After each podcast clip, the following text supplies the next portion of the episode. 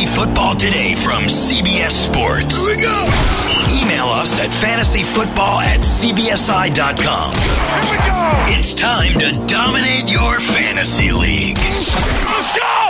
Now, here's some combination of Adam, Dave, Jamie, and Heath. Back. Welcome back, Heath Cummings, to our fantasy football podcast, to Fort Lauderdale, to CBS Sports. How was your uh, little vacation, your holidays? Uh, happy to be back? It was all it was all fantastic. Yeah. Uh, I rem- well, except for the part where I hurt my back and was in bed for three days because I remembered I was old. Besides that, Kansas City was awesome. Beer was great. Barbecue was great. Good time off. How'd you hurt it? I missed a step.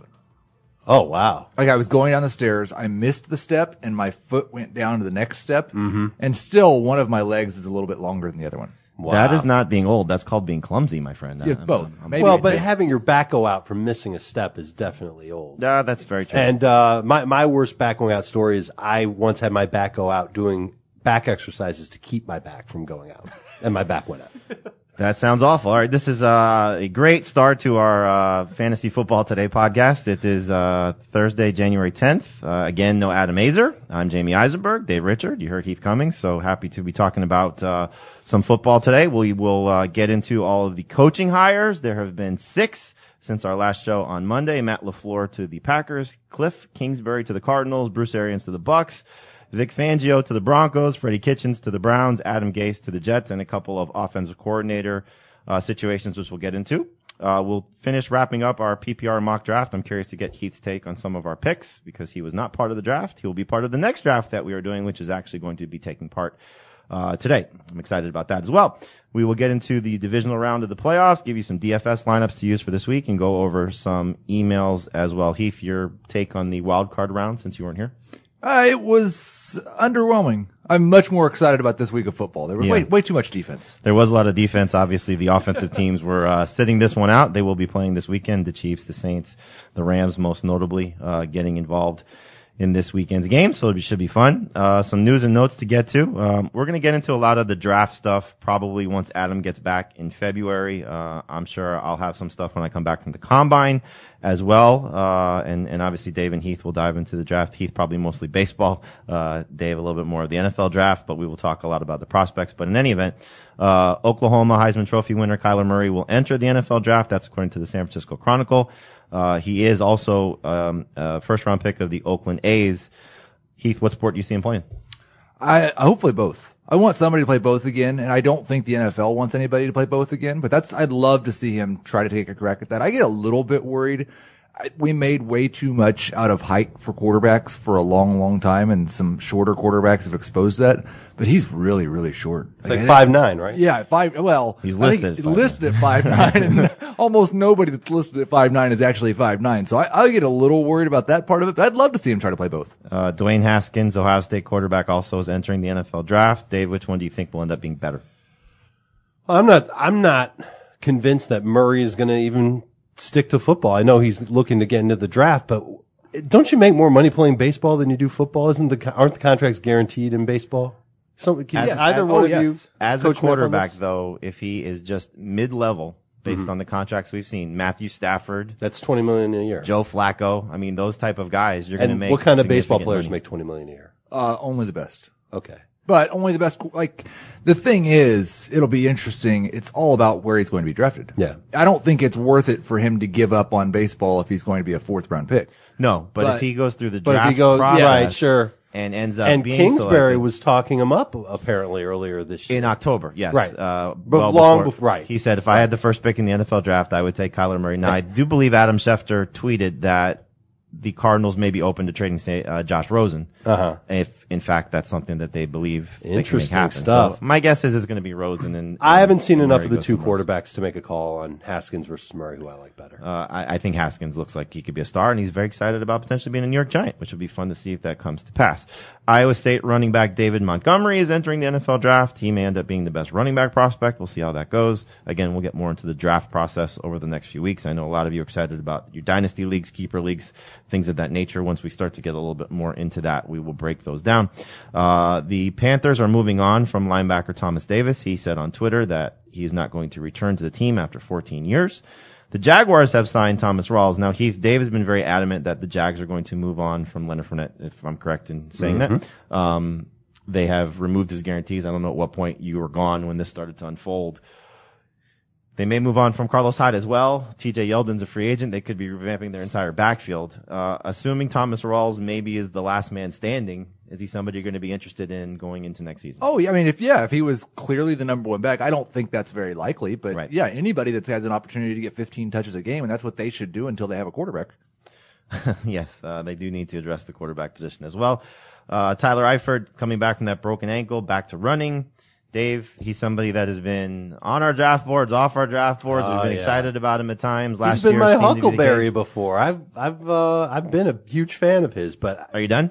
you have to be if you're taking him. It's with one of your last picks because the Bengals have a nice matchup in Week One. He's a streaming tight end. Okay. Well, hopefully he's healthy. That would be nice to see. And we'll see, uh, if, uh, he's better than CJ Uzomah, who took his job at the end of the season after Tyler Kroft was also injured. Some news and notes for the divisional round. We'll talk about these guys as we get into previewing some of those games. Uh, Rams running back Todd Gurley limited in practice, but he did say everything went pretty good today. So just super excited about that. Honestly, he missed the final two games of the season with that knee injury. The Saints are hoping to get left tackle Terron Armstead back, dealing with that shoulder injury. He missed six of the last seven games. The Patriots look like they're going to get Cordarrelle Patterson back. He's practicing in full, dealing with that knee injury. The Chargers are going to hopefully see the debut of Hunter Henry for the 2018 season. We know that he missed the entire regular season because of that torn ACL that he suffered last May, but he is practicing in full. He was activated off injured reserve. Hopefully we see him go out and play well and maybe get back into the good graces of fantasy owners as a top five tight end for next season. Sammy Watkins has missed the last five games with a foot injury. He is uh, limited in practice. Hopefully he'll be back out there as well. That's the report that he is going to play. So some news to keep an eye on going into the divisional round. And now we get to the coaches. So here we go. Dun, Six- dun, dun, dun. Six new hires. We're still waiting for the Bengals and the Dolphins to make their uh, official hires. I would just like to say that I once talked to Sean McVay. I interviewed him a couple times. Uh, I should be up for candidacy for the job just because uh, Did he say anything nice about you? uh, he was uh, Did he say great He questions? said or? he said hello. He said uh, thank you. He was very uh, pleasant. W- wouldn't it be kind of funny if they lose this week? And he's Never won a playoff game. never won a playoff game and Sure. we're hiring people off of his coaching tree.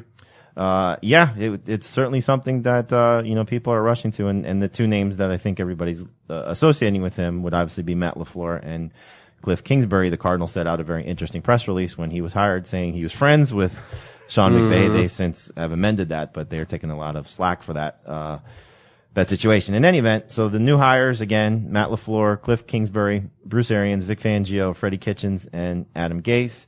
Uh, Fangio obviously is a defensive coordinator, uh, coming from Chicago. So Gary Kubiak is the one we're going to focus on for the Broncos.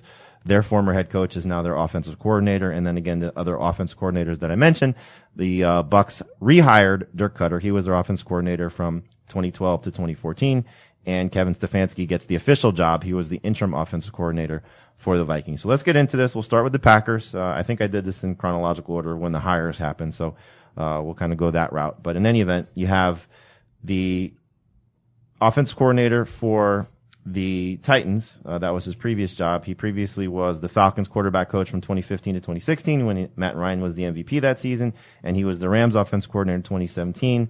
They were number one in points per game that year, so a good track record. Now, obviously, he was not the play caller of those teams, but he did work with some high-profile offenses. So, Dave, what does the LaFleur hire clearly mean for the three main guys for the Packers: Aaron Rodgers, Aaron Jones, Davante Adams?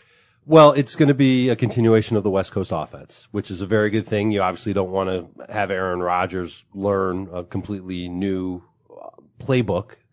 Um, just in general, you want him to be as comfortable as possible since he's the leader of the offense. And I would imagine that LaFleur will lean heavily on Rodgers' instincts and intuition when it comes to coming up with game plans from week to week. LaFleur, I, I don't know how much you can judge LaFleur from what he did in Tennessee. Uh, Mariota got hurt. He had to lean on Blaine Gabbert. He eventually came around on how to use Derrick Henry the right way. I think it showed, if anything, it showed that LaFleur was versatile and he's willing to change up um, the way that he comes up with game plans based on which parts of his personnel are, are working out for him. I do believe that he'll stick with one running back more so than two, but if, if he's versatile, that means he could be open to using two. and he'll he'll he'll move Davante Adams all over the field. They're going to be looking for another number two receiver. There will be a camp competition, whether it ends up being MVS or Equanimeous St. Brown, somebody else who knows. Oh, but- Geronimo Allison. could oh could be Geronimo Allison as well. Uh, there's there's going to be a lot of consistency with how the Packers operate, and I think that's the best news of all. So, So that makes me like the hire. Heath, I I know we spoke about your uh, quarterback rankings for 2019 before you went on vacation because we did that on, on CBS Sports HQ. You had said that the right coach may move Aaron Rodgers to number two behind Patrick Mahomes at the time. Is that, is this hire that move or are you still sticking with Andrew Luck right now at number two? And, and I've said this ad nauseum. We've, we went through a lot of our, our, our rankings, uh, whether here on, or on CBS Sports HQ, that this is not, this is all subject to change. So you're Oh, not yeah, being held sure. to anything that you're saying right now. Yeah, I, I'm going to leave him at number three. I don't, I don't dislike. There's some of the hires I really dislike. There's not very many that I actually like. The only thing I really care about with this one is I assume Aaron Rodgers is on board with it and he's happy about it. And it sounds like he wants someone that's going to challenge him a little bit with play calling. And LaFleur apparently is going to do that. So I think it's good for him. It's not a negative, but it's not something that makes me want to move him ahead of him. Yeah, the thing that I do like is it's something that will be hopefully innovative. We've seen Mike McCarthy's offense get very stagnant over the last several years. And so I think a healthy Geronimo Allison, improvement from the young receivers, another year with Davante Adams getting better, uh, and hopefully the run game also, plus a, you know, some improvements on the offensive line. I think Aaron Rodgers to me is going to bounce back to a certain extent. You know, whether he gets back to being the number one guy, I don't know if that's possible, but I still have him at number two. I will stick with him there. I'm also excited about Aaron Jones, you know, just hopefully staying healthy. So we'll see how that goes. All right. So the Cardinals hire Cliff Kingsbury. He was the Texas Tech coach from 2013 to 2018. He had a stellar 35 and 40 record over that span and won two a bowl games. So, I mean, that just screams you have to hire him based on what his track record was. But as we know, he coached Patrick Mahomes. So, uh, coaching Patrick Mahomes and being friends with Sean McVay, that should get you the job in the NFL. Their offense is clearly a work in progress, uh, to say the least. So you look at what Kingsbury comes into, uh, as we sort of alluded to, Josh Rosen should be the quarterback there. David Johnson will be the running back. The receiving corps, though, could be dramatically different, especially if Larry Fitzgerald decides to retire. So Heath, you kind of alluded to this. Not a lot of these hires make you excited. Uh, this is one that's certainly going to be in question given what Kingsbury's track record is and the fact that he was expected to be the offensive coordinator for USC and all of a sudden he gets the job with the Cardinals. Well, the thing I like about this is the Cardinals aren't just taking a retread and just settling on where they are. They're trying something new. I don't have a lot of confidence it's going to work. I think this is maybe one of those hires that's a decent chance that year one, the NFL says, what in the world is this guy doing? And he actually does put together a pretty good offense. Long term, I'm not sure that it'll work, but It's like a young Chip Kelly almost. yeah, it's, it's like a young Chip Kelly, mm-hmm. and he has not had a lot of success, but he took over a school that wasn't having a ton of success. The thing about the Mahomes thing that's weird to me is, like, it's not like he was so awesome with Mahomes that Mahomes was a clear cut number one overall pick. He wasn't Sure. even the number one quarterback taken in that draft. Mm-hmm. Andy Reid turned Patrick Mahomes into this. So that doesn't get me too excited. And I don't think Josh Rosen's Patrick Mahomes. No. So I, I'm not going to be overly excited. I am more intrigued by this move though, just to see what different things he can do and hopefully show. I mean, I think the biggest winner for the Cardinals is probably David Johnson. I expect he's going to be creative and getting David Johnson involved. They did a lot of stuff running their running backs out as a wide receiver, and Johnson was very good when he was doing that a few years ago. He didn't do enough of that last year, so I think it's good for David Johnson. I think it comes down to which angle you're looking at it from. If you're looking at it from like pure NFL, is he going to be a good coach for the Cardinals? Is he going to turn the Cardinals into a perennial playoff team? The answer is no. If you're talking we don't about know that. I don't think he will. I don't think he- Probably, but I mean, you can't I say that think- definitively. But as a play caller and someone who, you know, could put up a lot of yards and a lot of points and help a lot of fantasy owners, I think it's great. I think it's funny that you brought up Chip Kelly's name. I think this is the most, um, I don't know if I want to say innovative play caller to come into the NFL from college since Chip Kelly, but he's, he's kind of a genius when it comes to putting together this air raid passing game. And I would imagine that he's going to stick to that a lot. Uh, he was a 60-40 pass run ratio play caller. Uh, he barely used tight ends. Did lean on the running backs, just like Heath said. So I think that's good for David Johnson. But he's got to be able to make sure that the fundamentals of that offense are good, and that means the offensive line has to be rebuilt. Sure. He's got to find. He it seems he prefers small, fast receivers rather than big receivers. He did have big receivers his last year at Texas Tech. Um, but I think I think he's very creative. I think he will come up with all kinds of ways to stymie the defenses around him. And uh, I'm it, it makes me excited for David Johnson. I think he's going to be a hell of a second round pick now. And I don't know if it's going to be Josh Rosen under center or if it's going to be Kyler Murray, but whoever it is, they're going to have a lot of 300 and 400 yard games. Could have some interceptions along the way, and hopefully he's protected well too. Yeah, Oh, and Christian Kirk is obviously like that's the Sure. one guy that you know in that passing game. Yes. is going to be involved, and he's a great fit for what they do. Yep. And again, we'll see if Larry Fitzgerald does decide to return. Maybe this hire excites him because of what the throwing will be there in Arizona now. And so we'll see how that goes. David Johnson in our mock draft went in the second round with the 15th overall pick.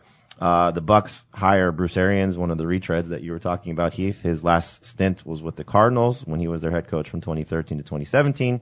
After that, he was a colleague of ours to a certain extent on CBS Sports, calling games uh, on the network. I just went and looked at what he did, his most recent numbers. I threw out 2017 because of all the injuries. So basically just the 2016 season. So the, the Cardinals were number nine in total yards that year, number six in total points. Uh, in 2015, he was, uh, number one in total yards, number two in total points. So we know about his offense. Um, just some guys that he's worked with recently, most, mostly with the Cardinals. Carson Palmer in 2016 passed for 4,233 yards, 26 touchdowns, 14 interceptions. David Johnson, that was his big season, uh, 1,239 rushing yards, 16 touchdowns, and obviously a big factor in the passing game with 80 catches for 879 yards and four touchdowns. Larry Fitzgerald had over 100 catches, 1,000 yards and six touchdowns. That was when you had your man crush on him, Heath, for uh, that three-year period. Um, their second receiver that year was was J.J. Nelson. So uh, 2015, similar success with uh, the passing game, 35 touchdowns, 11 receptions for Palmer. The run game was kind of a mixed bag with Chris Johnson and David Johnson, and Fitzgerald was once again great. So you look at what uh, he's inheriting. Jameis Winston, who, you know, was part of one of the best passing attacks last season in tandem with Ryan Fitzpatrick. And then Mike Evans coming off a solid, kind of under the radar year for what Mike Evans put up, uh, franchise record in receiving receptions and receiving yards. And then DeSean Jackson expected to move on. We'll see if Adam Humphries comes back as a free agent and Chris Godwin, uh, will be stepping into his third year. So what do we think about the passing game here for the Bucks now that Bruce Arians is the coach? I, I like this is the one hire that I definitively like, and it is a retread, but it's somebody that we know can put together a good offense. I think it's great for Jameis Winston. It's great for Mike Evans. The thing that's really interesting to me with this one is is he take a look at Ronald Jones and decide let's go try to offer Le'Veon Bell some money because Le'Veon Bell would be perfect, Perfect, yep. in a Bruce Arians offense. That's the the one question mark mark I have is running back. I don't think Peyton Barber sticks around because I don't think Peyton Barber does the things Bruce Arians wants a running back to do. I don't like the hire. I love the hire. This is absolutely perfect. Uh, and, and I like the coaches that are coming along with them, Bowles to run the defense. They're going to have to change it to a 3-4. That'll take some maneuvering. Um, but I, I'm interested to see how Byron Leftwich does now that he's with his, his mentor in Bruce Arians. And Leftwich is going to call the plays, like you said. I think that's great. Um, there's so much talent on this team. You mesh it with this new coaching staff. It should mean good things for Tampa Bay. The one concern, we'll talk about this when we get into the mock draft, would be Ronald Jones. Is he the guy? And then OJ Howard, because the track record for Bruce Arians has not been to lean on tight ends. And he has one of the best. And as we saw last year, was headed toward a breakout season. So he makes me a little bit nervous now with Arians calling plays there. But Jameis, as we know, Davis pointed this out for years, uh, likes to lean on his tight end. So hopefully that's a good thing still for OJ Howard. Maybe Cameron Brate. They probably regret that contract now, knowing what this. Uh, Well, they can still get out of it and Sure, and get sure. seven million back on the cap this year if they do let him go. He's he's gone. He's a goner. Uh, did either of you move up Jameis in your rankings? Uh, since we are not doing rankings, I did not move him up at all yet. So Oh, no, okay. he will. He will. I've got I've, I've got a rough draft going, and he moved up. Yeah, Not top be- twelve, but he moved up. He'll be a top twelve quarterback for me because if again, I just think you look at what Bruce Arians' track record has been with older quarterbacks, most likely, you know, most notably. Uh, Palmer, but he was great with Andrew Luck when he had him as the interim head coach there uh, in Indianapolis. So yeah, he I think did pretty well with Roethlisberger once upon a time. Yeah, but I mean, just you know, again, his most recent stop being with with Palmer at the end of his career, that wasn't exactly the best situation in terms of uh, what maybe Arians could do, and hopefully what the best of Jameis is yet to come. So again, the Broncos they make the only defensive hire. Uh, they buck the trend and go with Vic Fangio, the former Bears defensive coordinator. But the more significant thing for our purposes is they bring back Gary Kubiak as the offensive coordinator. We know Kubiak was the head coach in Denver from 2015 to 2016 before health problems became an issue for him. Uh, just some numbers for the Broncos when he was the head coach there. They were 16th in total yards, um, in 19th in points per game. In 2015 and 2016, they were 27th in total yards, 22nd in total points. The 2016 season was the Trevor Siemian, um, Paxton Lynch year, the 2015 season was the end of Peyton Manning, but we know they won a Super Bowl that season, so it was a good situation there for them. Uh, his running backs that year were Ronnie Hillman and C.J. Anderson.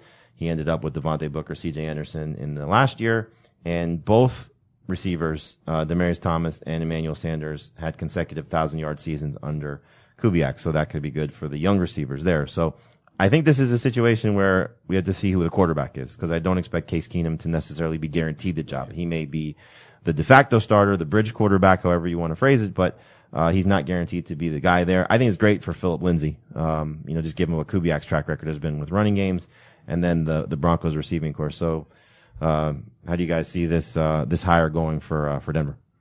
I, I like it. I don't have a problem with it. I, I think it's actually smart to give Fangio the job, let Kubiak focus on the offense, Fangio focus on the defense. That defense could be real wild next year. They could be very, very good. Um, I, and like you said, Jamie, I don't know what's going to happen at quarterback, but however they go about it, the better that they replace Keenum, be it with a rookie or maybe they make a trade. Maybe they're a team that calls up Arizona and says, so what are you going to do? Are you going to keep Josh Rosen or are you going to use that pick on another quarterback and we'll take whichever one you don't want I don't know if you have to move up to one though. to get a great quarterback? Yeah, because I mean, again, if they stick, There are a lot of Rosen- teams at the top that don't need a quarterback. No, so I you're think the first probably one is right either about the that. Giants or the Jaguars. I forget how it's slotted right now. Uh, you're right. So whatever Denver decides to do, I think I think they're going to try and go in a fresh direction at quarterback. I think it'll be a young direction at quarterback, and I think Kubiak will probably just play it a little more conservatively, and that definitely does help Lindsay, Freeman, Booker if he's still there. Uh, that trio of running backs should get a decent amount of work. Yeah, I think Lindsay's, if I'm trying to be positive, Lindsay is a big winner. Yeah. The Denver defense is a big winner. They'll, they'll be a good defense. They'll have a good running game. I, I'm terrified of Courtland Sutton because I don't think they're probably getting a good rookie quarterback this year. I'm not sure there is a great rookie quarterback this Right. year. And I don't think there's going to be an option available in free agency for them. So I, I think this is John Elway's last hire. I think he's probably gone in a couple of years and I don't know how long Fangio lasts either, but for the short period, it'll make Phillip Lindsay good. It'll make the defense good. Yeah, I, I think, and if it is Keenum, I mean, you know, DaeSean Hamilton will benefit because he's leaned on his slot receiver, whether it was, you know, the two guys in Minnesota as they alternated, you know, often between Stefon Diggs and Adam Thielen, and then what we saw with Sanders at the start of the year and what we saw with Hamilton at the end of the season. That's just kind of what Case Keenum does. So if there is one you want to target, I think Hamilton's mostly in PPR will be the, the biggest benefactor there, but you know, we'll see. I, I don't love this hire. It just feels like they're, they're reaching. Um, you know, Fangio at 60 years old, um, no head coaching experience prior to this in the NFL. The defense again should be fine. Is Kubiak's system going to work with the talent that he has? It's a different thing when you're, you know, handed Peyton Manning. However, his limitations may be as a passer, his mind is certainly, uh, as we saw, was capable of winning a Super Bowl but there's no talent at the receiver position that jumps off the page and, and, you know, running the ball as your primary option isn't exactly going to fly when you're facing Patrick Mahomes and, and Philip Rivers and those offenses that they're going to be facing in the AFC. So you'd say that they're probably relying on defense and run game to get them eight, nine, ten wins, hopefully make the playoffs, then see what happens. They don't have that quarterback. Not yet. I mean, that's going to be the biggest thing in how It's, this it offense is, looks. it is an old school approach. It's a full 180 from hiring Cliff Kingsbury, but it doesn't necessarily mean that it's a terrible approach. You oh, just Oh, I have don't to think wait it's and see see what moves they no, make. It's, it's by far not a terrible. I don't approach, see, but- I, I don't see how they compete for the division title next year. Oh, Or they're, maybe- that's a six and ten team. Or, or maybe the next several years. I mean, it just depends. If, well, and then if, if it's the next several years, then if- it's kind of like, the- what are you doing? The problem is, is do they solve the quarterback position? Because if it's Keenum, Elway, you know, is going to try and do that. well, every team's trying to do that. I mean, right, but but like he's Elway, like over and over I know, over. which is why this is the last shot to do it. It's why He's think already that drafted a make first up- round guy that failed in Paxton Lynch. Right, so I think he's this- brought in a free agent guy that's failed, at least so far, in Case Keenum. And Keenum stepped into a situation where, you know, two very good veteran receivers. Now Mm-hmm. he's got to make this receiving corps better. It, it, I just don't see it working out for these particular guys in terms of Elway, Fangio, and Kubiak. I just, it just feels as if it's destined to fail, unless, of course, they solve that quarterback spot and they find the young guy that they could say, okay, we're giving this a three year run. And if by the end Right. of those three years they're competitive, but at that point, the defense is probably going to need an overhaul as well, which they're in the process of doing. So we'll see. I just, I don't really love the setup and it's not necessarily by what they're doing. It's just, I think the nature of where this franchise is and Elway, in my opinion, from, uh, an outside view, still feels like they are in win now mode, which I don't think is the case based on how the Broncos No, they're personnel in, is. they should be in win 2020 mode though. Or tank in 2020 mode and try and get either Tua or, or, or Lawrence the Well, that's to get them in 2020. Yeah. Right. So we'll see. 2019 is not where they're trying to win. No, it just, but it, it still feels like that's what they're trying to do. I- I- at least the way I approach it. But in any event, I, I don't love the setup for the Broncos next season. The Browns, I, I, I kind of like the move to keep Freddie Kitchens at least on a short-term situation because we saw some progress. Uh, he went five and three once he took over as the, or helped the Browns go five and three once he took over as the offense coordinator under Gregg Williams. Williams has since been let go by the Browns when he was their interim offense coordinator, uh, interim head coach and defense coordinator. So for the final eight games of the season, we saw Baker Mayfield go from completing 58.3% of his passes, eight touchdowns, six interceptions, and 20 sacks. He finished under Kitchens, completing 68.4% of his passes, 19 touchdowns, eight interceptions, and only five sacks. He had five games with at least 21 fantasy points in those eight games. So Mayfield played well. Nick Chubb under Kitchens, 150 carries, 678 yards, and five touchdowns, and 18 catches for 139 yards and two touchdowns. He had at least 13 PPR points in six of those eight games. Landry, he kind of was what he was. Heath, you kind of harped on this a lot that it didn't exactly help him tremendously. Uh, 32 catches, 448 yards, and two touchdowns on 54 targets. He had four games with at least 11 PPR points.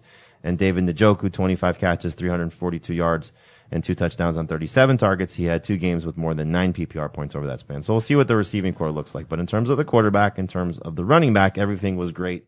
Uh, when he threw the kitchen sink at us, or however, I saw a lot, a lot, a lot of puns with his name. Love this for Mayfield. Love it for Chubb. Like it for Njoku. It's fine.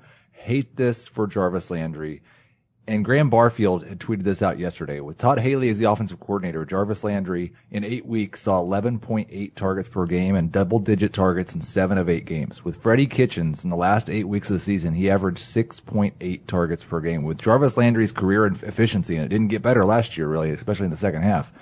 6.8 targets per game makes him a number four wide receiver. You're just hoping he has a couple of weeks where he's a number two. I I am going to be way down on Jarvis Landry. The, the one thing that I, I would like to see them do is, and, and it's not going to be easy because there's not a lot of big names on the market, but sign an outside guy. Move Landry back inside. He's not an outside receiver. so, some yeah. It would Or be draft nice. one. But but again, that, I think that's going to take some time to develop. There's not exactly a standout premier wide receiver that's walking in and I think all of a sudden commanding double teams or commanding attention. I just think that Landry's better suited in the slot. Not that he had a commanding outside guy with the Dolphins, but they were just a little bit better in using him in that regard. So yes, uh, his his fantasy value is a little bit concerning. You know, Njoku, I think just by nature of what his talent is and the role that he plays in this offense, will be drafted as a number one tight end. But yeah, Nick Chubb.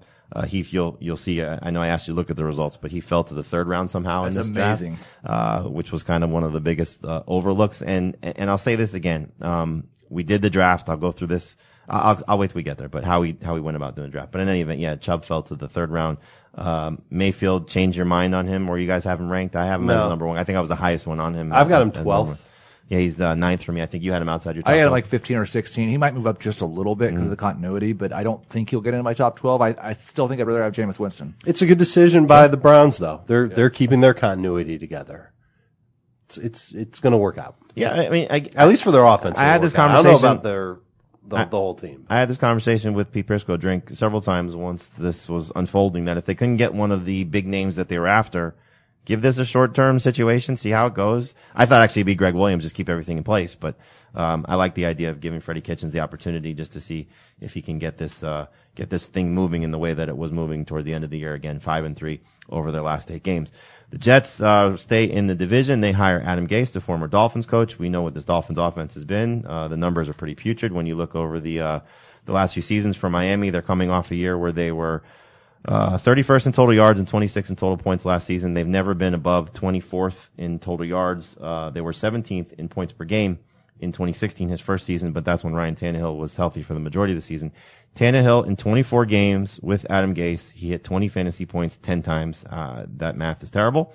Um, he's had some success with his running backs. Jay Ajayi was great in 2016 after, you know, finally getting the opportunity, had 1200 yards and eight touchdowns. Uh, Kenyan Drake, the final five games last year, we know he was, was very good to close the season. Uh, in those final five games, 91 carries, 444 yards and two touchdowns and 150 receiving yards. And then last year, the running game was good as a whole, but we know he had a hard time committing to one guy. Uh, the duo of Frank Gore and Drake combined for 276 carries, 1,257 yards, and four touchdowns, 65 catches, 601 yards, and six touchdowns. So over 1,800 total yards and 10 touchdowns from the running backs. But it would have been nice if it was one guy. And then we know his best receiver was Jarvis Landry, the first two years at least. Uh, Landry did not play with them last year. Had over 90 catches uh, each of the two seasons, over 900 yards each of the two seasons, and 13 total touchdowns over those two years. So you look at Sam Darnold, who he's inheriting and played very well to close the season. We don't really know what the running back's going to look like. This is a potential Le'Veon Bell landing spot. And then Robbie Anderson and Quincy Enunwa, they just signed Quincy Enunwa to a, a contract extension. Robbie Anderson will be there as well, uh, along with Chris Herndon. So how do we view this offense now that Adam Gase is the coach? Yeah, I couldn't even do that sound right because that's how that much I dislike it. It's uh like my favorite Jet from fantasy perspective is Robbie Anderson, and I think this is terrible for him. I expect a lot more short area. I think it's better for Quincy Enunwa probably. You're going to see more short area targets. I just hope that Darnold made a connection in the second half with Anderson and maybe he'll still look his way more often. I wonder who the first very talented player that's going to upset Gase and get traded for a third round pick is. uh, I don't think Could that- be Robbie Anderson I don't- yeah. gets into trouble this offseason. I. I don't think this is going to work at all. The Jets weren't that exciting in the first place. It's pro- I think it's probably bad for Darnold because it's a change in systems in his second year, and I would expect a change in systems in his fourth or fifth year. no, no love for Chris Herndon now that Adam Gase, the tight end Yeah, I, fanatic. I, I, I think it's still, uh, it, it, it's still, for me, it's still kind of status quo. I, I, I'm curious why you're down on, on Anderson because Tannehill, when he started to play well in 2016, Was he was Stills. connecting with, with Stills and, you know, he's had some moments with Parker. Obviously, it hasn't been consistent, but Right, I, I- mean, it, it's not like he's had a lot to work with. The o- the only reliable fantasy wide receiver they've had though is Landry. Like Stills had good games. He had a good three or four week stretch. Parker had a good two or three week stretch, but the only guy they've ever had that was reliable was the underneath guy. I don't. Sure, but that also speaks to Tannehill too. I mean, it's not Yes. necessarily just an indication of, of Gase, who, when he had Cutler healthy, still playing in Chicago the one season. Was he- Cutler good though that year? it was Cutler's best season. I mean, you know, it- play that out as you will. I, I, I'm, I'm totally with you. It's not like Cutler was great, but you know, he, he got the most out of, out of Jay Cutler. He got a lot out of Peyton Manning. Obviously, you know, you can say that was Manning, which is, is, is clearly a fair argument, but we'll see. I mean, it's not like, you know, uh, Jeremy Bates was the end all be all No, play callers no. and, and, and Sam Darnold finally started to play well and started to connect with, with Robbie Anderson. So I think to your point, you know, did the rapport that they established at the end of the season, will that carry over no matter what Gase tries to do to suppress it? I wish it'd been Todd Monken. That Oh, was- for Robbie sure. Anderson would been Absolutely, an yeah. absolute stud. Absolutely, yeah. I, I I think you know. Let, let's see how Gase does, but I'm with you. I don't think this is going to be something that's long term. I don't see Gase meshing well with the New York media based on what he was down here in Miami. You seem to be a little bit more encouraged by it. Uh, I, I don't hate it. I, I like the I like the idea of Gase working with Darnold. I think that this is like a far more promising quarterback that Gase gets compared to Tannehill, who he inherited and then stuck with in Miami, and then just he had to get by these last couple of years with Tannehill. Shouldn't he have made. Tannehill better though? Well, Tannehill was hurt and couldn't do anything. He was two he was seasons he was ago. starting to make progress in 2016, and Right. then he started to make progress in 2018 before the shoulder injury, and then he closed the year being what it was. I think a lot of things that you know kind of stand out for for Gase in negative is he thought he can bring Jay Cutler off the street and make him viable, and that didn't happen. Now he did. I get don't think some- he had much of a choice. I think there were playoff expectations, and He they- could have stuck with Matt Moore. He could, he could have easily I- gone that route. Who, Okay. who got them into the playoffs at the end of the 2016 season. He did get some good moments out of Brock Osweiler. They somehow beat the Bears this year. you Yeah. know, so that, that was something. It's pretty ridiculous. Um, and, and, you know, again, is Ryan Tannehill really a legit NFL starter? Whereas Darnold has at least based, you know, they're both first round picks, but Darnold being a top three overall pick, the pedigree is, is clearly a little bit there for a guy that wasn't a converted wide receiver. So we'll see. I mean, look, this is a lot on Gase. It's a lot on the Jets, you know, expecting him to come in and continue to be what he was prior to Miami as a quarterback guru. All these guys that are being hired, this was Gase prior to the Miami job. You know, he was the, the next young, Yes, hot offensive was. mind. And so we'll see. Um, but again, I, I think this is going to be a situation where do they spend the money on Le'Veon Bell? Uh, it's one of the rumored destinations prior to the Gase hiring. Will that work out well based on his relationship with Jay Ajayi? Who knows? So we'll see. It's uh, it's it's one I think that you take a, a wait and see approach. Um, if they don't get Bell, Elijah McGuire and Isaiah Crowell will most likely be the running back tandem.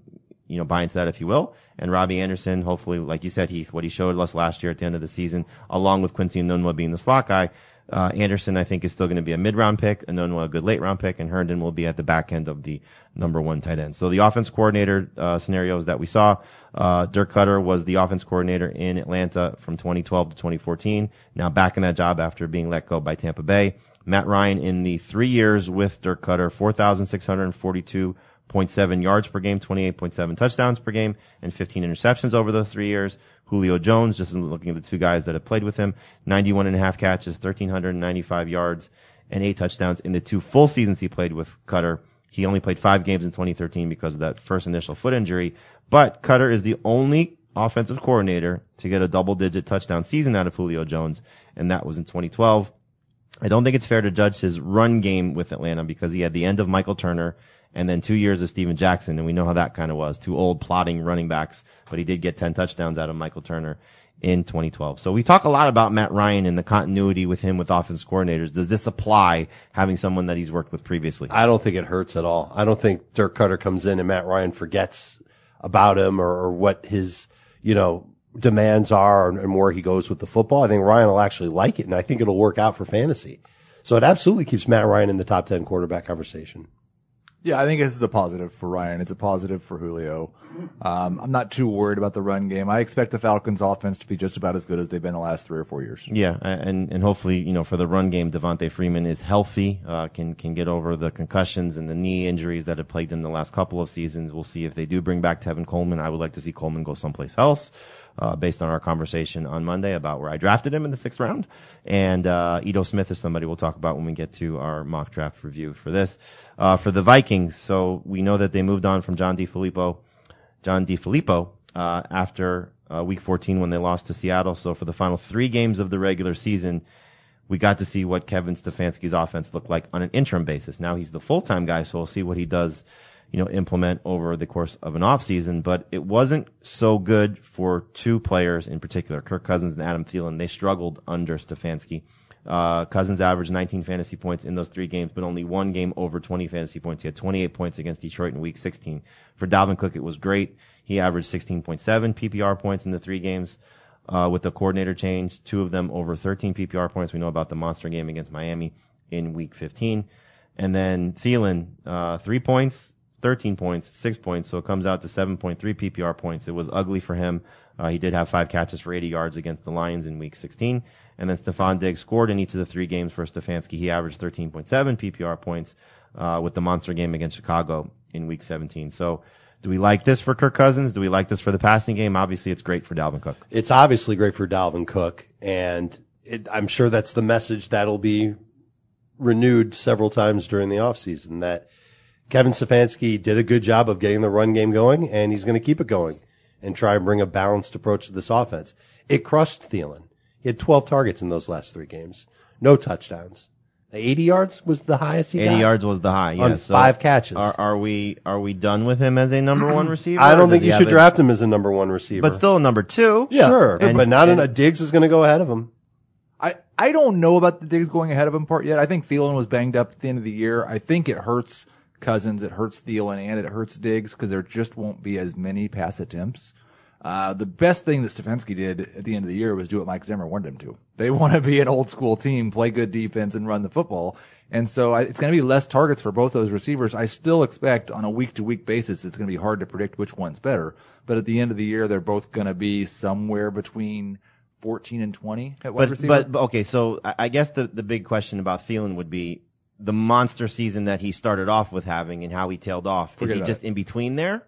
Is he closer to the guy at the beginning of the season? I would say he's in between. I mean, I don't think he's going to be as bad as he was to close the season. No, no. But we do know that there was some chemistry issues with Kirk Cousins. They did not get along well in that week eight, uh, week 17 performance against the Bears, arguing on the sidelines.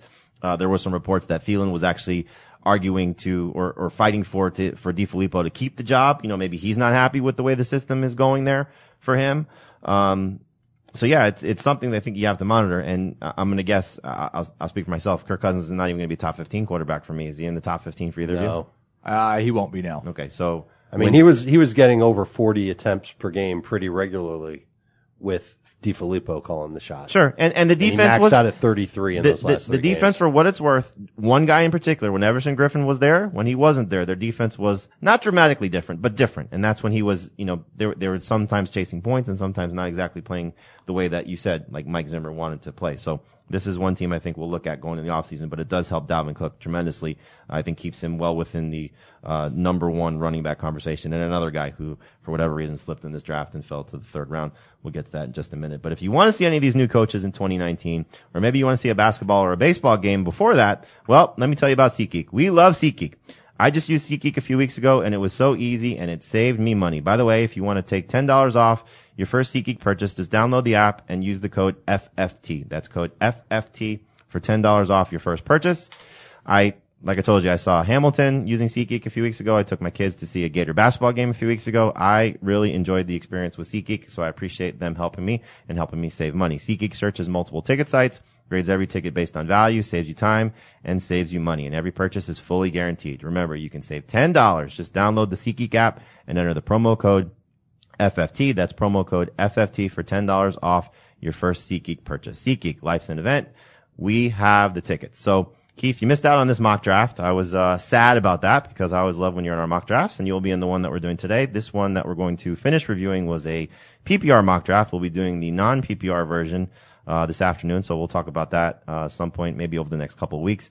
Just to review, I'm going to go through this quickly. Um, uh, the first six rounds, so you have that if you missed our, our Monday show. Uh, it started with round one.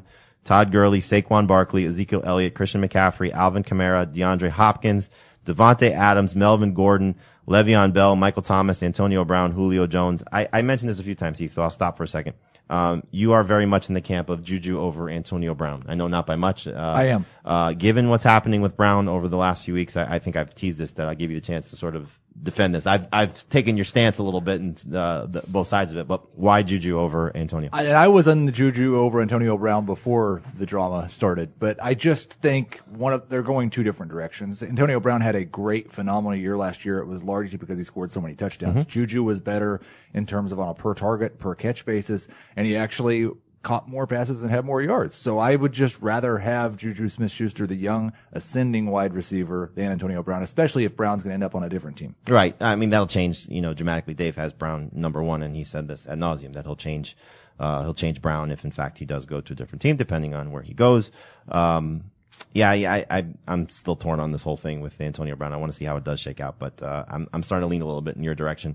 Uh, round two, James Conner, Patrick Mahomes, David Johnson, Odell Beckham, Tyreek Hill, Travis Kelce, Adam Thielen, Amari Cooper, Juju Smith-Schuster, Mike Evans, Zach Ertz, T.Y. Hilton, uh, Patrick Mahomes in round two. Agree? Disagree? It's too. I, I if Patrick Mahomes does what he did this year, he's a first round pick. But I don't think it's very likely he repeats this year. I'm not taking him until the start of round three. What percentage regression do you give him? Assuming 16 Oh, I think he- 10%, 20%, 30%. I, I think he probably loses right around 20% of his touchdowns. Sure. Maybe which puts maybe, him at 40, which maybe- is still maybe, pretty good. Maybe 25% of his touchdowns. Okay, And which he's going to lose a little bit of yardage. I think he's probably, cause like you just look at the ratios and they're, they're so out of whack with what anyone does over a full season. He had like a Yes. 9% touchdown rate. Yeah. And so he high. could, he could like seriously lose 40% of his touchdowns and it not be that big of a surprise. Yep, and we'll see how that uh, that goes. Hopefully, he finishes. I'm sure from your perspective, finishes the playoff strong uh, as well. Round three: Joe Mixon, Keenan Allen, Stefon Diggs, Nick Chubb, Derrick Henry, Dalvin Cook, Phillip Lindsay, George Kittle, AJ Green, Brandin Cooks, Chris Carson, on Johnson.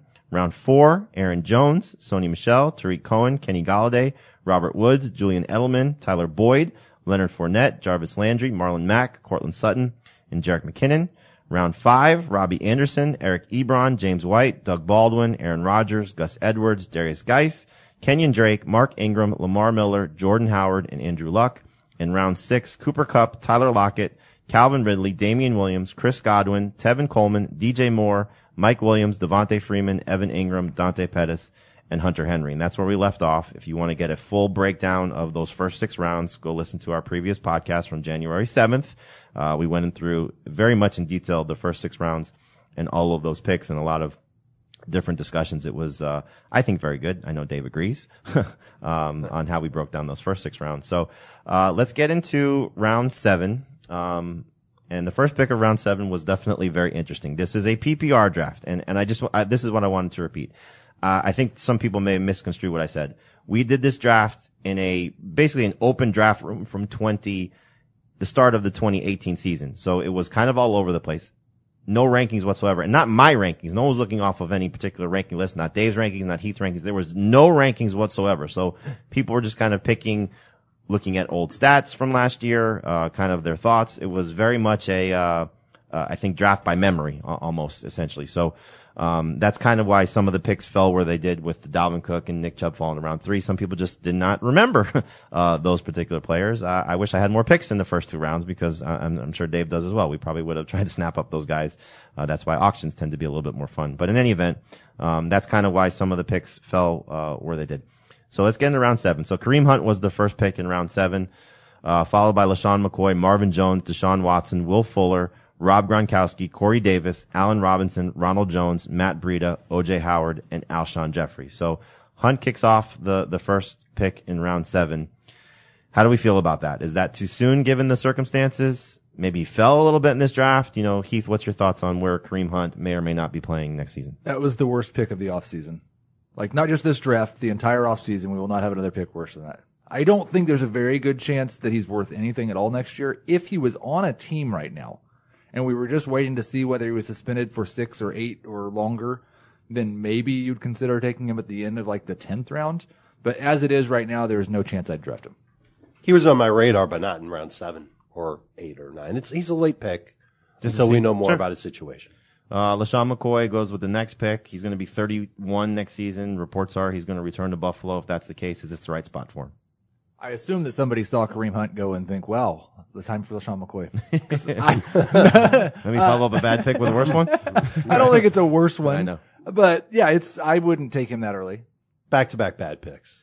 Uh, yeah, again, you know, he, uh, he did not play well with, um, with, with the, the changes in Buffalo that happened. New quarterback, new offensive line, um, getting older. Everything that we kind of said about him last preseason kind of came to fruition. So, uh, felt a little bit too soon for, for McCoy here, but Dave, you noted this with the last draft that running back kind of dried up quickly.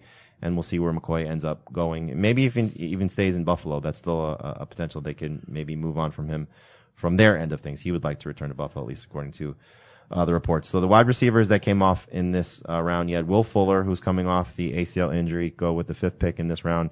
And then Corey Davis went ahead of, and I took Corey Davis, went ahead of Allen Robinson and Alshon Jeffery. Now, Robinson's coming off his second best game of the season, a dominant playoff performance against Philadelphia. And Alshon Jeffery has played much better with Nick Foles of late than he did with Carson Wentz earlier this season. So, uh, your thoughts on the wide receivers here? Fuller, Davis, Robinson, Jeffery. I think I think there's going to be potential for Davis, Jeffery, and Fuller to be in this round, if not slightly higher, by the time we get to drafting for real. Not Robinson, Seven months from now. I think Allen Robinson's going to be stuck right in this space, round seven ish. I think there was too much inconsistency. I think concerns about Trubisky will keep. But I'm, I'm sorry. I just want to stop you just based on what you said there. Too much inconsistency, but why not same for Davis, who had didn't even play as well as Robinson did? And on top of that, we don't know who his offensive coordinator is going to be. I think people will still buy into Davis as a top five overall draft pick and his potential to be a dominator. Um, I, I think it's, he won't be higher than round six, but I think in a PPR league, that's, it could be right about where he goes. Yeah, I could see him in round six. I'm a little bit worried about Fuller just because it's not, not like this ACL was his first injury. He's had injuries every year. Yes. And he's going to be the number two behind DeAndre Hopkins and he's not going to keep up the touchdown rate that he's had in the, over the past couple of years in limited sample size. So I'm a little worried about Fuller over Robinson and Jeffery. But he's a great flex to have when he is out there. Yeah. Cause he can, he can win you, he'll, he can, there are going to be weeks where he's a top five fantasy receiver. As we saw last year when he came back, I think from a shoulder injury, um, he was playing very well, and then he suffered the torn ACL. Rob Gronkowski goes in this round, falls to round seven. Just amazing to see it. Probably going to be the case. Uh, the sixth tight end off the board behind Travis Kelce, Zach Ertz, George Kittle, Eric Ebron, and Evan Engram. And when I say that could should be the case, or could, will be the case, that's assuming he plays next year. So, is this the right spot for Gronk? I don't think this is a bad pick now. I would be surprised. I don't necessarily think Gronk's going to play next year. But if he does, This is fine. this is where, this is where he'll be, maybe a, a smidge higher. I If he won't come- take- I don't because you'll I'll- get the would've taken soundbite him- of him saying, "I'm." I would have taken him 100%." over Evan Engram if I was reaching for a tight end, and Engram went in round six. So I, I just, you know, that's why I have it ranked. I, I, I don't Right. really love Evan Engram, but I think he's definitely behind Kelce, Ertz, Kittle, and Ebron. And you can make a case for OJ Howard, who went after him. Uh, again, we'll see how Howard sort of incorporates into this Bruce Arians offense. Ronald Jones also went in this round. Uh, these are two guys that can sort of fluctuate. Yeah, Jones that can, that that's a pick I don't get. The Ronald Jones. pick? Yeah, I think well, that was too soon, at the time, but now it may be great. or it could be too soon. Of course, but you know, again, if he's the guy for Bruce Arians, as we've seen with Bruce Arians running backs, that's It's just yeah, it's this that's the worst part It's about just doing hard to December, ima- of December course, and of course. January because if he's if he's the guy, then this is way too late. uh, right. Uh, let's move on now to round eight. Uh, and Dave was the one that took Alshon Jeffery. He starts off round eight with Anthony Miller, followed by Mike Davis, Sterling Shepard, David Njoku, Austin Ekeler. I took Rashad Penny, uh, Peyton Barber, Christian Kirk, Jay Ajayi, Sammy Watkins. Uh, and we close the round with Zay Jones and Robert Foster back to back picks. So, uh, Dave, we sort of talked about this and, and Allen Robinson. Are, are you still of the belief that Anthony Miller can be the best Bears receiver next season? Yep. I still think he can be that guy. Now there's going to be inconsistency issues with him too, but I'm getting him a half round later when there aren't a lot of other receivers. I'll tell you what, if I if I was making this pick again right now, this would be Christian Kirk and not An- An- Anthony Sure. Miller. And Kirk's value will rise with the uh, with the coaching change with Kingsbury coming on board. Uh, Heath, I took Penny uh, with the sixth pick in this round. Do you see a situation next year where Chris Carson holds on to the job for 16 games, assuming he stays healthy, because he was fantastic to close the season? But we know the investment that they made in Penny. Uh, I kind of took him with the idea of okay, let's just see what happens. I think he's the fourth running back that I drafted. Yeah, I think there is a chance that Penny takes that job, but I would not bet on it. I would I would bet on Carson keeping it as long as he's healthy. more of a shared scenario this year than Probably, we saw yeah. last year. Yeah, probably Uh, because so. we saw when Penny was he, he suffered that injury toward the end of the season, he was starting to pick up some momentum. Right. Oh, I, I think so. Yeah. I just, Carson was phenomenal in the playoffs and Carson still runs a lot more aggressively than Rashad Penny does. Uh, yeah, but Penny does some things I think that, that Carson will never be able They're to do. They're both going to get a decent amount of work, but Carson for now is going to be the main back. Sure. Uh, I, I wouldn't be surprised that we get to the middle of the season next year and it's And there's a switcheroo. switcheroo. Yeah. Sure. Uh, if Penny can stay. All the more reason why Penny is going to be one of those great. We're taking him in round eight in a PPR draft. Yes. Let's see where he goes in a non PPR. We'll find out today. I, I think he's going to be right in that, uh, uh, right around 75th overall, maybe a little bit earlier than that. Uh, the two Bills guys again, they close the round. Uh, I would like to see them add another receiver to the mix, but let's just say that they don't, and it's Jones and Foster as the top two guys. Is this a good spot for these two receivers? Absolutely. I'd probably wait a little longer. Not me. I, I would take a chance on, on getting one of these guys and having them to be quality bench receivers, maybe wide receiver threes on my team. I I think Buffalo's offense takes a, a step forward. Yeah. I think that's probably the difference is I just don't necessarily think they're going to take a step forward. Uh, you know, they, they played well toward the end of the season. Jones, uh, you know, scored two touchdowns in each of the two games against Miami, which came after week 13. Foster, we saw have some good moments, uh, throughout the course of the final eight games of the year. Foster is a little bit more of a boomer bust type of receiver. Jones, when he's played in the slot, has been very good. We'll see what they do there. They used Isaiah McKenzie in the slot as well. So we'll see what Buffalo does. I'm okay with these guys in this spot in PPR just based on what the receivers that were available. But, um, you, you know, you're, you're kind of hoping with these two guys. I don't know if any of them are going to be starting fantasy caliber receivers. They're more what we said about Will Fuller. There'll be times where you can use them, times where you want to avoid them. Round nine starts with, uh, TJ Yeldon, who is expected to be a free agent, Elijah McGuire, Dion Lewis, Emmanuel Sanders, D'Onta Foreman, Drew Brees, Royce Freeman to me, uh, Marquez Valdes-Scantling, Duke Johnson, Chris Herndon, Jaylen Samuels, and Dave closes the round with Ito Smith. Uh, I took Freeman as a handcuff to Phillip Lindsay, so you know just locking up that backfield. You took a, a chance on Ito Smith, who could end up being maybe the starter in Atlanta, depending on the health of, of Freeman, but Yep. most likely the number two guy. Um, when you look at the running backs in this round, Smith being one of them, T.J. Yeldon, who's going to be a free agent, McGuire could be the starter for the Jets as he closed the season, and then D'Onta Foreman, who finally came back from the Achilles injury but didn't make much of an impact to close the year. Um, which of these guys excite you the most? I think I'd go with Ito Smith and Elijah McGuire. I'm concerned that D'Onta Foreman is just not ever going to be what he was two years ago. And I kind of, I still expect, like, if Yeldon gets a feature job, then that would be a huge difference maker. I kind of feel like he's going to go into a third down role somewhere.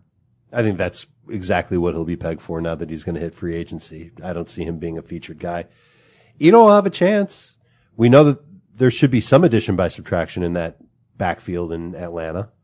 Whether they get whether they re-sign Tevin and cut Freeman or keep Freeman and let Coleman walk. So he'll move up the the depth chart a little bit. I, I think he's an excellent round nine pick. Yeah, for sure. Uh, you know, he's he's got he's got upside. I wonder what they'll do with Brian Hill too. You know, who they got a chance to at least see a little bit toward the end of the season. But They can just keep him as third guy. sure, I, I'm I don't see a scenario where Tevin Coleman returns. I think it's Freeman, Smith, Hill. Yeah, the only way that Tevin comes back is if they let Freeman go. Yep. Uh, round 10, we finally get to, uh, a lot of the quarterbacks here and we're going to stop the, the wrap up at round 10. I'll read through the, the, the last two rounds after that, but I want to get to some of your emails and talk about the divisional round, uh, with some DFS plays. But round 10 starts, Dave takes Kenneth Dixon, uh, Golden Tate, Matt Ryan, Jamaal Williams, Jared Goff. I took Adam Humphries, Trey Burton, Michael Gallup, Josh Adams, Russell Wilson, and Jimmy Garoppolo. So the quarterbacks that come off the board here are Ryan, Goff, Wilson, and Garoppolo. These are quarterbacks six, seven, eight, and nine behind the first five, who were Patrick Mahomes, Aaron Rodgers, Andrew Luck, Deshaun Watson, and Drew Brees. Is this the spot you guys think you're going to start looking at quarterbacks too soon? Maybe too late. It's not too soon. And this is one of the reasons though I'm not taking Patrick Mahomes in the first or second round because you can get top five quarterbacks in the 10th round. I'm not going to commit to that. I still might take Patrick Mahomes in late round two. And I did take Andrew Luck. I believe it was round five. Round five, yeah. Mm-hmm. When I got Andrew Luck. And he's my number two quarterback. I like that value. But you also said at the time when we were have, going through it that you I had a- did have a little bit of uh, buyer's remorse because you see Ryan and Goff and, and Russell Wilson. I'm not going to be big on Garoppolo, but those three going in round 10, amazing value. Hard to, hard to say that it's not. And Uh, again, you that's just, only- I think you have to really love your quarterback choice to take him where you take him in those first five, six, even seven rounds. You got to be in love with the guy. Sure. And, I am with Andrew Luck. and- we're, and- we're a team, me and, and and and again, it also comes down to um, you know, there's still three owners that did not draft a quarterback, myself being one. So you know, we'll see 10, 11, and 12. I'm just going to read through uh, rounds 11 and round 12 before we start getting into a lot of the defenses and and kickers. But round 11 was Mohamed Sanu, Isaiah Crowell, Geronimo Allison. If something stands out to you, you know, stop me. But uh, Geronimo Allison, Keke Coutee. Jack Doyle, Dede Westbrook, Adrian Peterson, Nyheim Hines, Marquise Lee, Antonio Callaway, Ian Thomas, and Delanie Walker. I like the Ian Thomas pick a lot. Mm-hmm. I mean, we don't know about Greg Olsen, but I I like him a lot. I was hoping to get him or Jack Doyle. And then round 12, uh, the Bears DST, CJ Anderson, Ben Roethlisberger, Chargers DST, Marquise Goodwin, James Washington, Ravens DST, Jordan Wilkins, Jared Cook, Baker Mayfield, Jameis Winston, and Philip Rivers. Um, at this point through round 12, I'll just, you know, for my team, I did not have a quarterback yet. I took Cam Newton. I believe it was in round 13. Um, he was my last top 12 guy, uh, that I took and hopefully his shoulder is okay. So we'll see how, how that goes. So, um, just want to get Heath's take on any teams that you looked at that you saw that you liked before I go over Dave's and mine. Yeah, I liked. Uh, I thought RJ had a good team. Uh, there was he made one pick. I, I think everybody had one pick where I was like, oof. Uh, the only one I didn't like on RJ's team was Jarvis Landry. I think you took him in the fourth round, and even in a PPR league with six targets per week, that's not not, not going to be good in PPR. And then I like Maroon's team a lot, quite a bit as well. All right. So let me read RJ's team and Marone's team. So RJ, like you said, he had, uh, I don't know the, the rounds that he took and we can assume, uh, but he started with, uh, he started with his first three picks were amazing. Uh, Christian McCaffrey round one, Juju Smith-Schuster round two, Nick Chubb round three. So, the, I mean, It's- it's like home run, home run, home run. You can build the rest of your team in free Yeah, agency. Deshaun Watson's his quarterback, Chubb and McCaffrey his running backs, Landry and Smith-Schuster his receivers, Jared Cook his tight end, Doug Baldwin is his uh, flex option. His bench players are Josh Adams, Jay Ajayi, Kalen Ballage, Devonta Freeman, Keke Coutee, and Emmanuel Sanders. So yeah, strong starters. We'll see about the bench, but uh, a lot to like there. Marone's team is Marone Berkson's one of our producers. RJ White's one of our NFL editors. Uh, Marone has Russell Wilson at quarterback, Zeke and Marlon Mack at running back, Stefon Diggs and Mike Evans at receiver, Evan Engram at tight end, James White at the flex, the Broncos DST and Stephen Gostkowski. He's got Baker Mayfield, Dion Lewis, Geronimo Allison, Marvin Jones, Sammy Watkins, and Albert Wilson. So not a lot of running back depth there, but clearly a great starting lineup. Dave, why don't you tell us your team from quarterback down? I got Andrew Luck at quarterback. My running backs are James Conner, on Johnson, and Aaron Jones. Jones will also work as my flex. My receivers are Julio Jones and Cooper Kupp. Delanie Walker at tight end. Uh, Bears defense, and then my bench has Alshon Jeffery, uh, Anthony Miller. Uh, those are my receivers on the bench. Running backs on the bench: Ito, Kenneth Dixon. I got Chase Edmonds late, and I have Josh Allen as one of my last picks. I went with Cam Newton at quarterback, Phillip Lindsay and Derrius Guice at running back, Davante Adams and Julian Edelman at receiver, Travis Kelce at the tight end spot, Tevin Coleman is my flex for now, the Texans defense and Jake Elliott, and then my bench is Royce Freeman, Rashad Penny, Adrian Peterson, Corey Davis, Adam Humphries, and James Washington. Yes, I did actually draft Adrian Peterson. I think it's first time in like uh, seven or eight years. James Washington will obviously be a big sleeper if uh, if Antonio Brown does leave. All right, so that wraps up our mock draft. Again, we'll do another draft uh, today, uh, non PPR which we will probably review at some point in the near future and give you those results. So, uh, thank you everybody for participating. Hopefully you enjoy that breakdown. The, uh, the divisional round kicks off this weekend. In the AFC, you have the Colts and the Chiefs. The, uh, the Colts beat the Texans 21-7 to advance in the wild card round. The Colts have won 10 of their last 11 games. The Chiefs have lost two of their last three coming in, but they are the number one seed in the AFC. The Chargers are at the Patriots. The Chargers beat the Ravens 23-17 in the wild card round. Philip Rivers is a whopping 0-7 in his career against Tom Brady. But He's the- due. He is due. The Chargers are actually 9-0 outside of Los Angeles this season because their road loss was against the Rams and one of their home games was against the Titans in London. In the NFC, you have the Eagles at the Saints. The Eagles beat the Bears 16-15 in the wild card round to advance. And the Saints beat the Eagles 48-7 at home in week 11. That was with Carson Wentz. But Nick Foles is 4-0 since taking over for Wentz prior to week 15 and 4-0 in the postseason going back to last year. And you have the Cowboys at the Rams. The Cowboys beat the Seahawks 24-22 to advance. The Rams are 7 and 1 at home this season. And the Cowboys are 8 and 1 in their last nine games. Uh, quickly, how do you see these, uh, these games going? I would say I, I think that the uh, Cowboys give the Rams a little bit of trouble, but they eke it out. The Saints destroy the Eagles. The and I've been terrible pitching picking playoff games, so I'll take the Colts over the Eagle, uh, Colts over the Chiefs, and the Patriots over the Chargers. Dave? Uh, I'm going to say the Chiefs beat the Colts, high scoring game, but only by a couple of points. I think the Chargers beat the Patriots. I think their defense is going to be up to the task, and uh, their offense puts up just enough points to get that job done. Saints blow out the Eagles, and the Rams blow out the Cowboys. I think the Colts give the Chiefs a game, but the Chiefs win at home. I think the Patriots beat the Chargers easily. I think the Saints beat the Eagles in a close game, and the Rams beat the Cowboys in a close game. Couple of emails for those of you that are in uh, playoff challenges or postseason fantasy leagues. Nick wants to know. He says, "Hello, Gabe, Trot, JD, and Mookie. Those would be Red Sox. that's right. Uh, Nick is in a playoff challenge that rewards you for starting a player for multiple weeks in a row. The second week, you get double points, third week, triple points, etc. This includes starting bye week players in the wild card round. He started Melvin Gordon last week, so if he starts him this week, his points double, but he's concerned that the Chargers get uh, eliminated this week, so he's wondering if it would be more valuable to replace Gordon with a running back like Gurley, who, as we said earlier, is expected to play. He's also getting double points as of now from T.Y. Hilton, Michael Thomas, Kelce, and the Chargers kicker Mike Badgley. Would you keep Gordon in your lineup, or would you swap him out for Gurley? If you think the Chargers are going to lose and you think the Rams are going to win, then make the switch. I'm going to go with Melvin Gordon this week. I can make the switch next week, and I won't get the triple points in the Super Bowl, but other than that, it'll work out. But then you get the don't you get double points the f- next week? You You- get double get points double- next week and then triple points in the Super Bowl. If but you're getting the double Rams points from advance Gordon them. this week. I think Gordon double points this week. I don't. I don't know that I love Gurley this week. I don't know if, if Gordon double points this week is going to be as good as Gurley single points this week. Gordon has been under 50 yards receiving each of his last three games, but he hasn't scored a touchdown each of the last two. He did go for over 100, I think 132 yards or 123 yards against the Patriots last year when they met in the regular season. But I think I'd stick with Gordon as well. Um, it also, there are some formats. Our format for our game that we used to have used to be if you took out a player, you couldn't, you lose a transaction. So I don't know if that applies as well. So I just say stick with Gordon as well.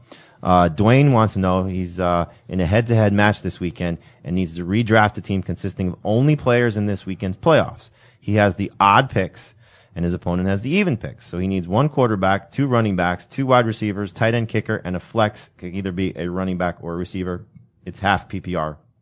So let's draft a team for Dwayne. And is this just for this week or is it for the rest just of the playoffs? for this weekend's playoff. So just the four teams, the the four games in the divisional round. So all right, so Dave, you will be the opponent. You have the even picks. Heath, you will be Dwayne. You have the odd picks. Go ahead. I'll go with Zeke. Okay, so Zeke goes one. Quickly, Dave. yeah, you know, you're, you're putting me on the spot here. I'm going to, I will take Todd Gurley. Gurley goes two. I'll take Mahomes. I didn't know when you were going to take Mahomes. Okay. Uh, I will go with Travis Kelce. Okay. I'll take T.Y. Hilton.